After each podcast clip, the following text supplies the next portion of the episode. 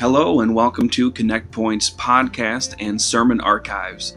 If you'd like to learn more about our church, please go online to our website at connectpointupc.com or follow us on our Facebook page. Thank you very much, and I hope you enjoy this week's message. God bless.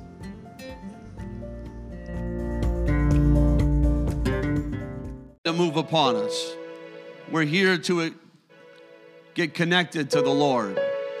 We're not here to just show up, check it off, and leave. Amen. We're here because we want God in our lives and we want our lives to be changed by His presence. Thank you for lingering and praying and being a people of faith. We believe in the miraculous, and I believe God is doing miracles even right now. I believe miracles are happening.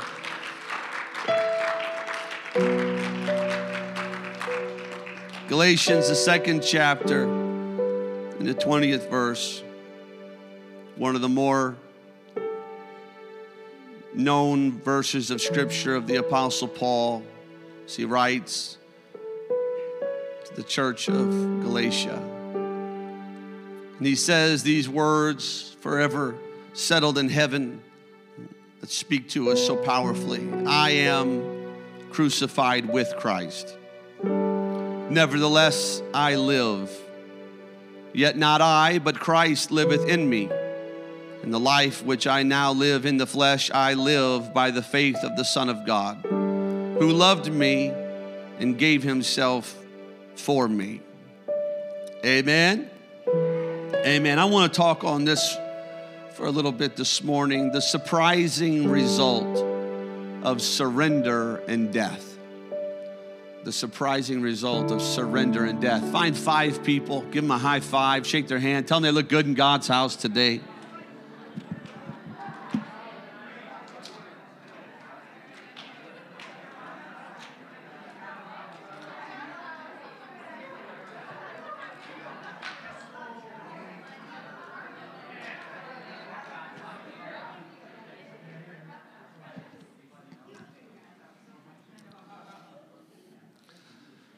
God bless you. you may be seated. I was I was somewhat surprised this week in study to find that the word surrender is not in the Bible. At least it's not in the King James Bible, and it's not highly represented in many of the other translations either. Yet the principle of surrender is found all throughout Scripture. By the way, can I just say how cool it is that they're having to carry chairs into the youth room because they don't have enough chairs in there?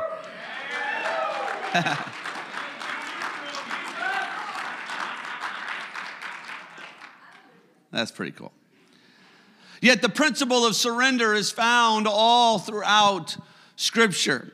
So the word may not be represented in that form or fashion, but we find it illustrated to us. In fact, one of the greatest examples of it is Jesus himself. As he nears his crucifixion, he finds himself in the Garden of Gethsemane on his knees praying. He says in the 22nd chapter of the writings of Luke, and he was withdrawn from them about a stone's cast and kneeled down and prayed, saying, Father, if thou be willing, remove this cup from me. Nevertheless, not my will, but thine be done. It doesn't use the word surrender or yield, but it is an act of surrender. But the Bible tells us that there's a verse after that. It says, And there appeared an angel unto him from heaven, strengthening him. What we find in this most trying of circumstances is a form of surrender. It's not giving up, it's not quitting, it's not waving the white flag. It's not just being too tired to fight any longer. That is not what we are being illustrated here by Christ Himself, but it is a surrender of will from man to God. It's a surrender to the higher authority. It's saying, Not my will, but thine. And the moment has a lesson for us to learn that goes beyond the illustrated surrender. When we, re- we read, There appeared an angel unto him from heaven strengthening him. There is a connection that we need to see between surrender or yielding ourselves to God and a resurgence and renewal of strength in our life. There is a connection that we need to realize between when we say yes to God and angels showing up to refresh and renew uh, our strength. Uh, this word strengthening is only found one other place in the scripture. It speaks of the book of Acts in the 18th chapter. It says, After he had spent some time there, the apostle Paul, he departed and went over all the country of Galatia and Phrygia in order, strengthening all the disciples. Paul was a minister of the gospel, a preacher, a missionary. He was used of God to reach people with the message of salvation.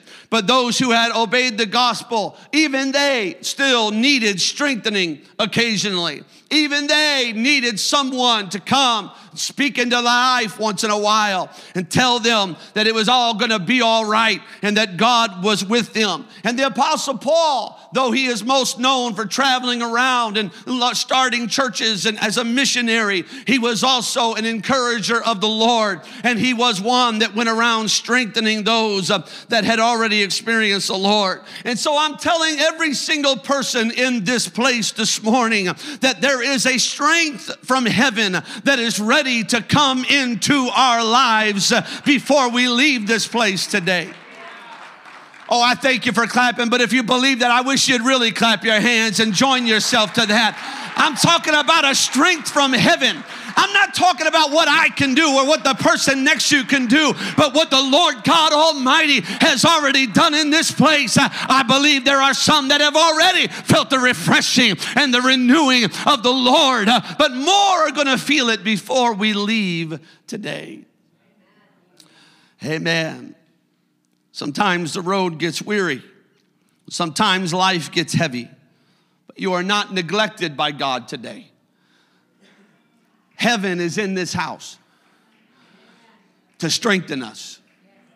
Oh, hallelujah. To strengthen us. But I remind us of what the Apostle Paul said. I remind us of what this encourager, this one who went around strengthening people, yea, even believers, that some of the words that he used to do that were found in our text today in Galatians 2. I am crucified with Christ. Nevertheless, I live. Now, I don't know about you, but if someone shows up on my doorstep to strengthen me and they start out with that sentence, I'm a dead man. I'm crucified. It's over. It doesn't seem like the right way to start the conversation. It doesn't seem like it's going to end with a great encouragement. It doesn't seem like the approach that you would take to make somebody feel better. But the Apostle Paul understood exactly what his task was and what he was doing. And he said, I am crucified with Christ. Nevertheless, I'm still here. I'm still alive. Yet not I, it's not me anymore, but now Christ liveth uh, in me. And the life which I now live, I live in the flesh uh, by the faith of the Son of God uh, who loved me and gave himself for me. The Apostle Paul is making it clear that the strength that he had didn't come from his childhood or his upbringing. His strength didn't come from his circle of friends or his support group. And his strength did not come from his position, his knowledge, uh, or his wealth. Uh, but Paul found strength uh, when he surrendered his life uh, and he died out to his old man. Uh, and he said, I am still alive. Uh, I'm still alive in this flesh, but I'm living by faith in the Son of God because I've been crucified with Christ. Hallelujah. I was on his mind when he was on the cross and when he died and when he rose again. He made a way way uh, where I could die uh, and I could rise again uh, into newness of life. Oh, hallelujah. The God who loves me, he says, and gave himself for me, that God gives me strength. That's who gives me strength. He says of the people of Ephesus, Ephesians, the sixth chapter and the 10th verse, finally, my brethren, be strong in the Lord and in the power of his might that phrase be strong means to be strengthened. To be strengthened, to need to be strengthened means that somehow I have been weakened. If I'm full, I don't need to be strengthened. If I've got all the strength that I can possibly have or handle, then I don't need somebody to tell me to be strong in the Lord or to be strengthened in the Lord. But I was weakened by something. Oh, hallelujah. I was weakened by something. Therefore, I need to be strengthened by something. Oh, hallelujah. Something took from me. And now I need God to give me something back. Something broke me, and now I need God. In the name of Jesus, I know I'm ministering to someone in this house today. Something broke me, something tore me, something wounded me. But I've got a God who says I don't have to just exist that way, but my God says I can come in and strengthen you. You've been weakened by the world, you've been weakened by people, you've been weakened by circumstance. But I'm telling somebody today, I say it all the time you're in the right place at the right time because there's a God uh, who loves you more than anything in the world, who says, I've come to strengthen you today. I've come to give back to you what's been stolen from you. Oh, hallelujah. Somebody say in Jesus' name, Amen. I am not disputing or doubting our ability to be weakened. Every one of us has a chance to be sapped of strength in this life and by this life. Just know this that when we are weakened, we have a God ready to strengthen us again. Paul had an issue in his life. The Bible tells us that he had something that routinely attacked him. It does not give us the specifics, the details. But it was his desire for God to simply remove this trouble from his life, and so he prayed. And he asked God three different times to do it. But God does something interesting he does not answer Paul's prayer, at least not the way Paul was praying it. Instead, the Lord asked Paul to surrender the issue to him and to put to death the idea of it being taken from him. And why in the world would God do that? Why in the world would God say, Paul, you've prayed about that three times. I don't want you to pray about that anymore. But God, I'm still dealing with it. I know. That's surprising, isn't it?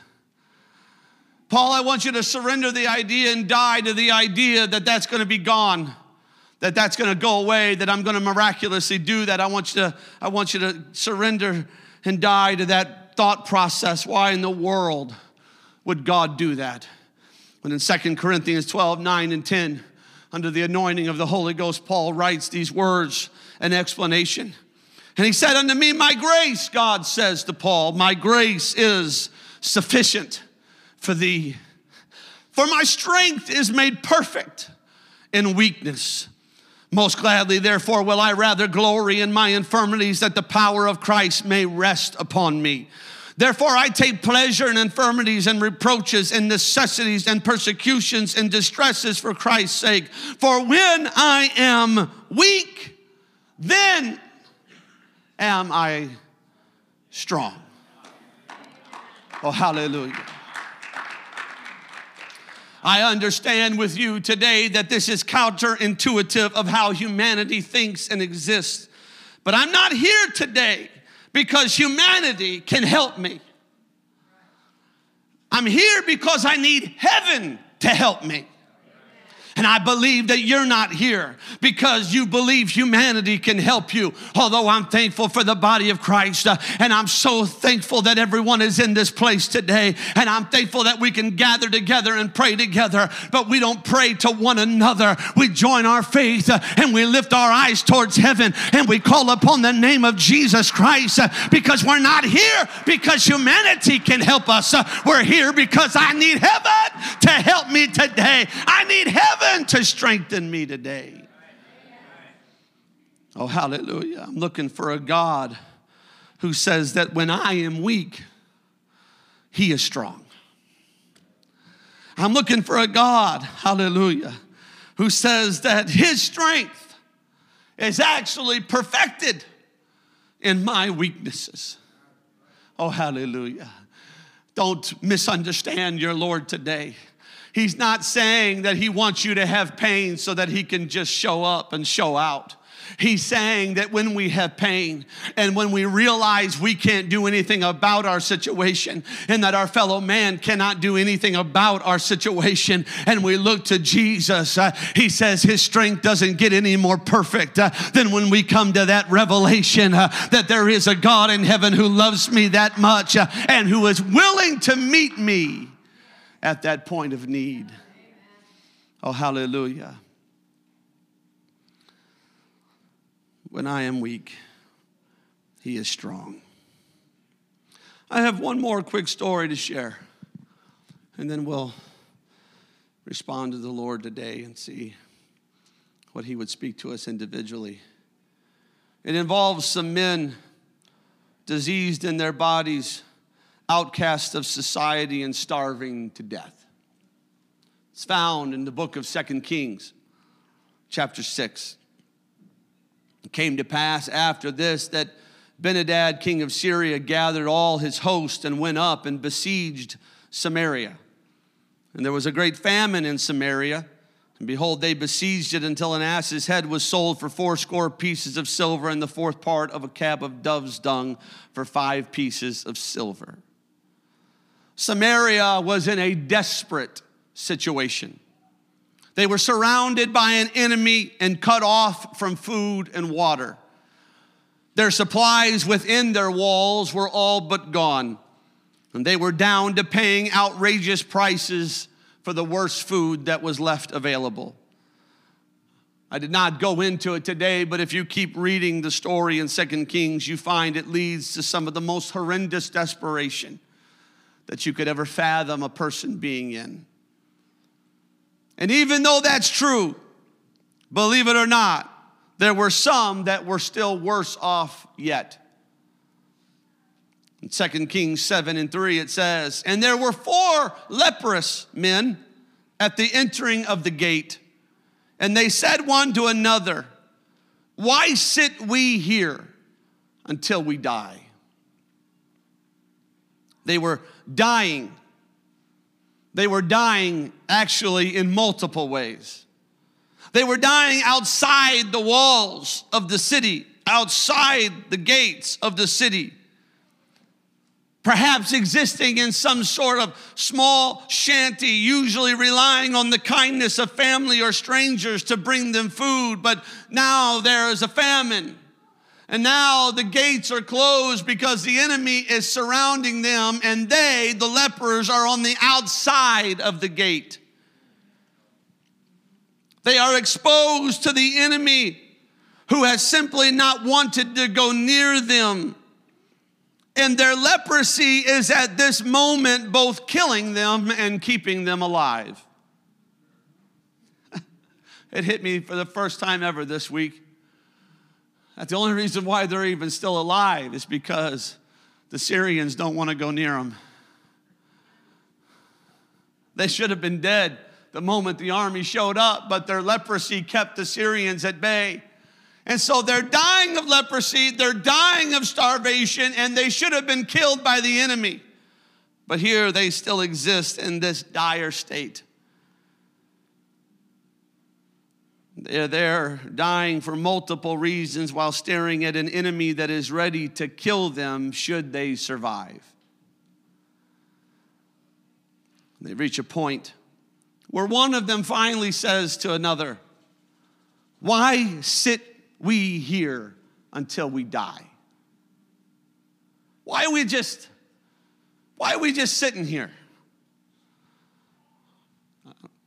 I can imagine the other three looking back at him and saying, Where are you wanting to go? If you haven't noticed, they're not letting us in here. And if you haven't noticed, I don't think they want us out there. And we're dying of leprosy. We can't travel very far anyway. He says, Why do we just sit here until we die?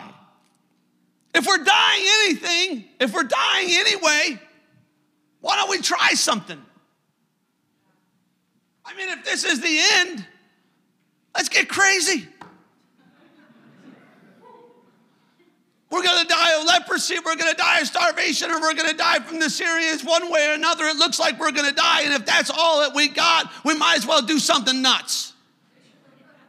We might as well just go out. We might as well do something that is, is different than what we've ever thought of before. No food, no protection, no health, seemingly no future. But what is le- left? What is left? How about faith? How about faith?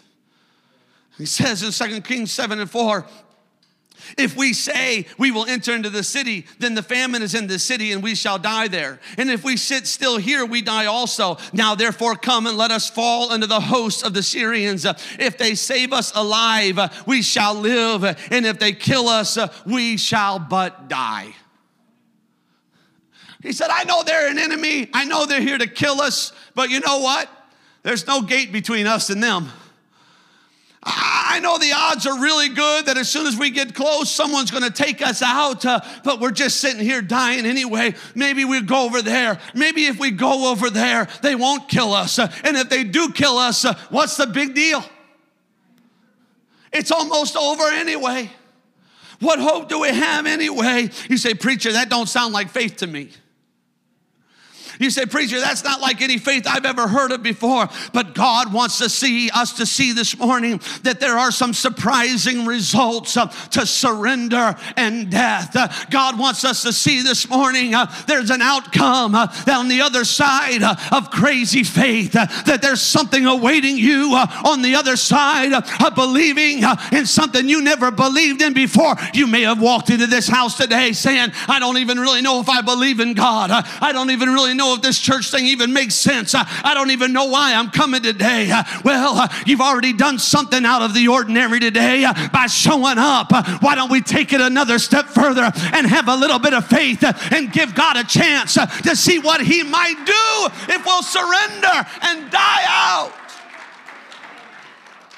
Oh, hallelujah. Our world is in a famine of hope and peace and courage and belief and vision and positive outlook. It's in a famine of all things that are good and righteous and holy. It doesn't, it doesn't exist whether you are on the inside or on the outside and everywhere you go. People are starving for something that is truly good and right. They're starving for something that's real something that they can stand on, something that they could hang their hat on, so to speak.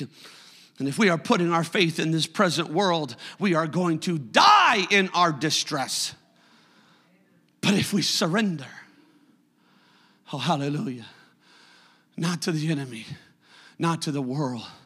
I'm aware that in the story, the Syrians are the bad guys. I'm not confused of how the story works. But there is a piece of the story that we need to know right before these four lepers take this act of faith by surrendering, surrendering to the possibility of death and dying out to their future in God's hands. Right before they do that in 2 Kings 7 and 1, then Elisha, who is the prophet of the Lord, said, Hear ye the word of the Lord. Thus say, saith the Lord, Tomorrow about this time shall a measure of fine flour be sold for a shekel, and two measures of barley for a shekel in the gate of Samaria. You say, What does that mean? It means that while the lepers are ostracized on the outside and disconnected from even the word of the prophet, they have no idea what has just been declared by the voice of God.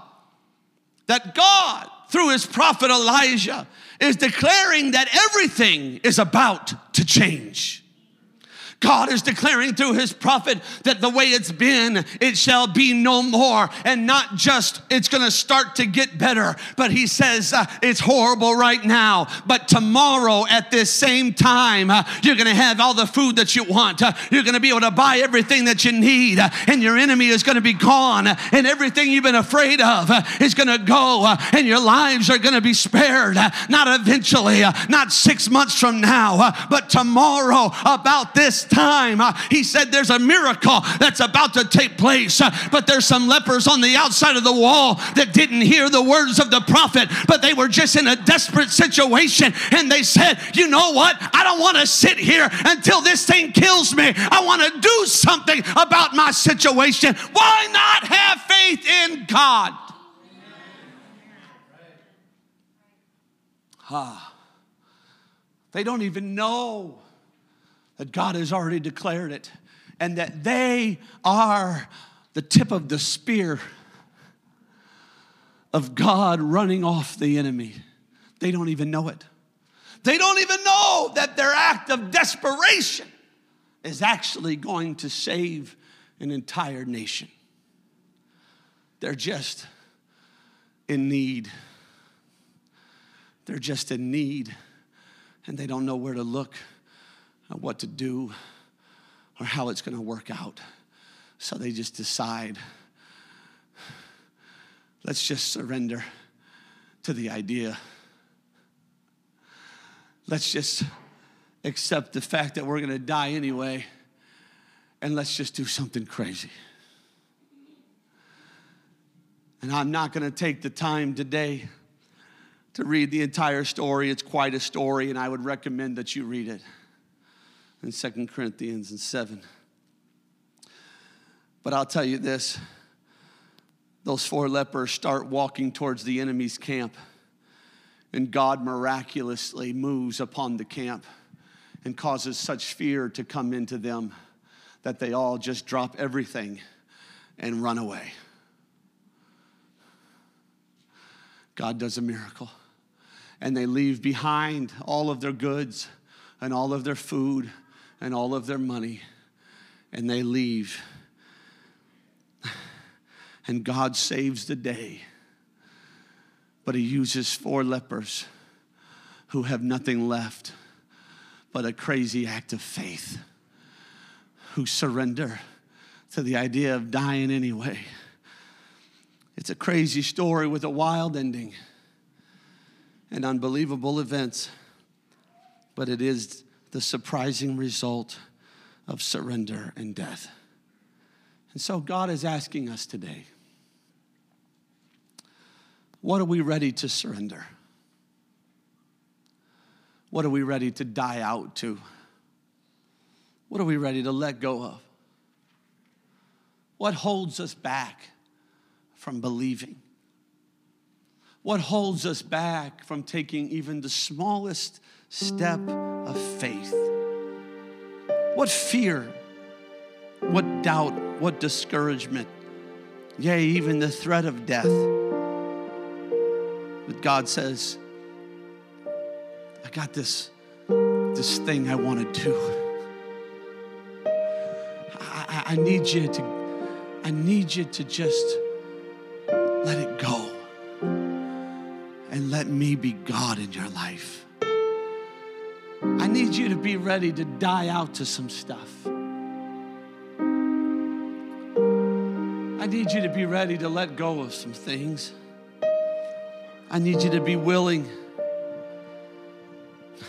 to choose me, the Lord says. Choose God, choose Him over all the other stuff. I need you to die out to that. I need you to die out to the desires of your flesh. I need you to die out to all of just the of our human dreams and goals and drive. It's not that God doesn't see it, doesn't, doesn't mean that God doesn't want to do it. It just means that we're trying to do it on our own and it's never going to work. Trying to fulfill it in our own power and in our own strength, and it's not within us. It's not within us. So we might have to die out to pride.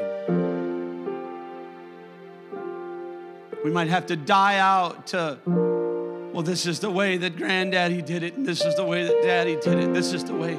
We might have to die out to some of that today and just say, I, I just, I know, I know all of that, but I just, I need Jesus to strengthen me today. And I'm willing to do whatever I gotta do to get that strength that I need. Are we ready to discover that in our weakness, that's when He is strong? And are we ready to really find out for ourselves that I'm crucified with Christ, but not dead? In fact, I'm more alive than I've ever been because I live in the faith of the Son of God. I live in the faith of He who died on the cross for me. Hallelujah. You may be new here today, and this whole Pentecostal church thing may just be the weirdest thing you've ever seen in your life. and I promise you, there's a whole bunch of people in this room that weren't raised in this that felt the same way you felt the first time they came. Look at all the heads nod. Look at them. Bunch of crazy Pentecostals. What are they all so excited about? Are they all lo- Why is everybody so loud? Clapping and raising their hands, giving high fives in church, God forbid.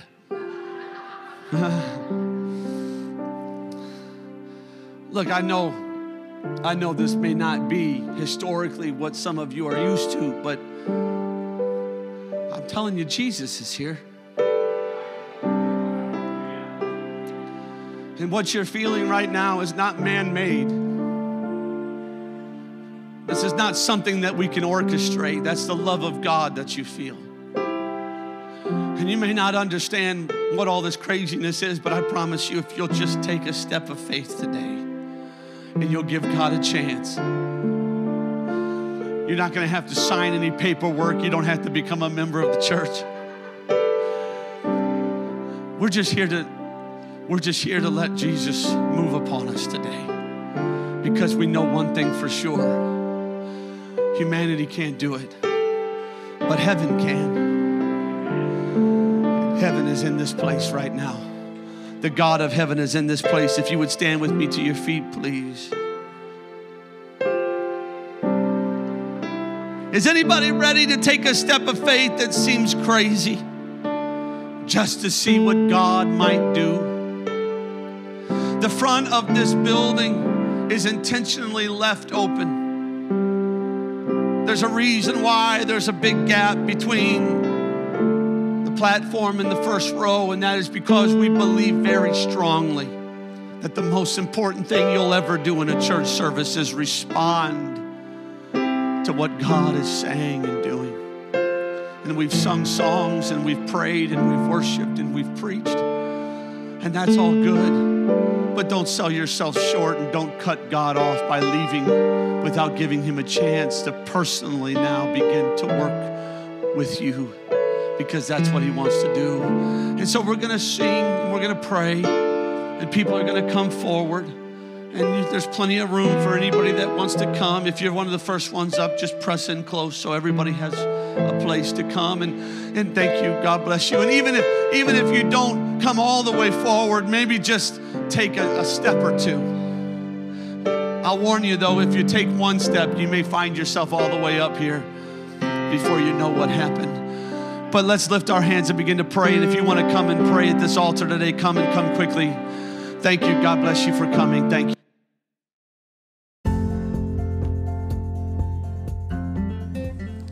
Thank you for listening to our podcast this week. We hope you enjoyed this message. Remember, if you would like to find out more information about our church or to contact us, please go online at connectpointupc.com. And also, don't forget to subscribe in your podcast app so you will be automatically notified of new episodes. Thank you, and we hope you have a great week.